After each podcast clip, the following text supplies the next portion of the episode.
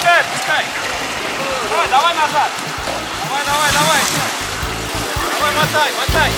Мотай, мотай. Экстремальный автомобильный спорт. Автоклуб на Моторадио. Давай, давай, давай, давай. Всем привет. На волнах Моторадио Роман Герасимов и еженедельная, не побоюсь этого слова, просветительская передача для ценителей внедорожного отдыха «Оффроуд для всех». Сегодня в выпуске «Как не стоит проводить джиперский Новый год».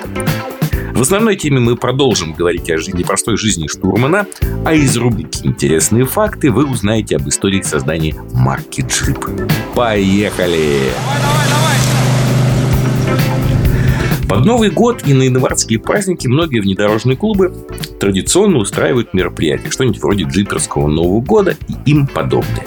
Я не ханжа, я не против того, чтобы люди весело проводили время в компании друг друга и даже употребляли спиртное. Однако я крайне негативно отношусь к тому, что на автомобильные конкурсы и на небольшие гонки в рамках этих мероприятий некоторые участники позволяют себе выходить уже после того, как они приняли на грудь. Масса трагических случаев и просто бездарно разломанные техники приходится именно на последствия употребления смелой воды. Друзья, я вас очень прошу, если вы выпили, не садитесь уже за руль. Откатайте сначала развлекательную программу, а потом уже сдвигайте столы, доставайте припасы и весело отмечайте долгожданное событие. Мир вам! Продолжаем разбирать особенности роли штурмана или второго пилота, а мы из прошлой передачи знаем, что это одно и то же. Так вот, основная задача.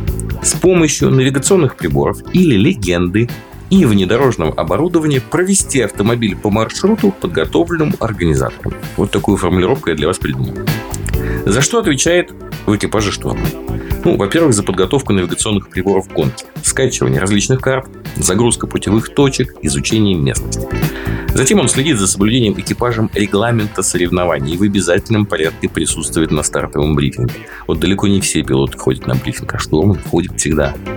С помощью лебедки, якоря, сентраков, домкрата и различного такелажа он, собственно, достает автомобиль, предварительно заботливо утопленный пилотом со дна болота.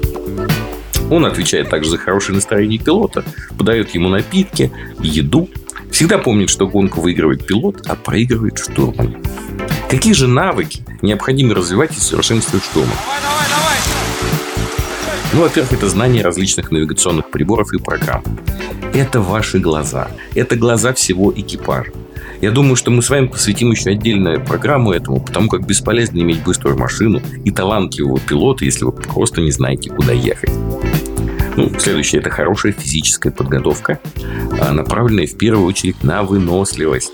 Так называемые качки на болотах долго не бегают. Основная нагрузка приходится на движение по мягким грунтам, по болотам, собираться на какие-то овраги, спускаться в низины. Сами по себе якорь, лебедка, сентраки и домкрат, они требуют физических усилий, но они не запредельны, эти усилия, они не требуют от вас быть КМСом по силовому прибору. А вот не потерять такой темп, бодрость после 7 часов гонки – это важно, и это дает именно выносливость. И третье – это хорошая психологическая устойчивость. Как правило, гонка – это стресс. Стресс от начала и до конца. Ведь только кто-то ведет себя со спокойствием и холоднокровием утконоса, а кого-то захлестывает лишними эмоциями через край. Надо понимать, что соперники, отсутствие времени на долгие размышления, вся эта необычная остановка, это все дестабилизирует. И чтобы просто не сойти с ума, а еще и активно принимать решения, правильно действовать, надо быть в очень хорошей психической, психологической форме. Где можно начинающим штурманам брать информацию для своего обучения? Конечно же, из нашей программы.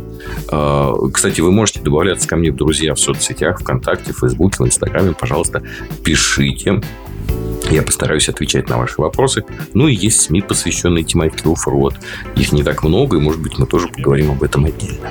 Рубрика «Интересные факты». Откуда появилось слово «джип», которым сейчас так огульно называют практически любую полноприводную технику, способную на большее, чем просто залезть на бордюр. Так вот, создателем первого автомобиля джип является американский инженер Карл Пробсен. Он в июле 1940 года сконструировал на фирме American Bantam в рамках тендера американской армии полноприводный автомобиль Bantam BRC грузоподъемностью 4 тонны с открытым кузовом типа Runabout. Данная конструкция потом была доработана фирмами Willys-Overland и Ford Motor. И в результате они получили основные заказы на поставку Jeep Willys MB и Ford GPW армиям США и их союзников. И вы все только представьте, до конца Второй мировой войны их было выпущено более 600 тысяч, а в СССР в рамках ленд-лиза было отправлено свыше 51 тысячи единиц автомобилей Willys. Но интересно, что неформальное прозвище Jeep, оно было все неформальное, стало торговой маркой фирмы Willys-Overland только в 1945 году. На сегодня это все. На волнах Моторадио был Роман Герасимов и передача «Оффроуд для всех». До встречи в эфире, друзья. Отпускайте ее по чуть-чуть. По чуть-чуть.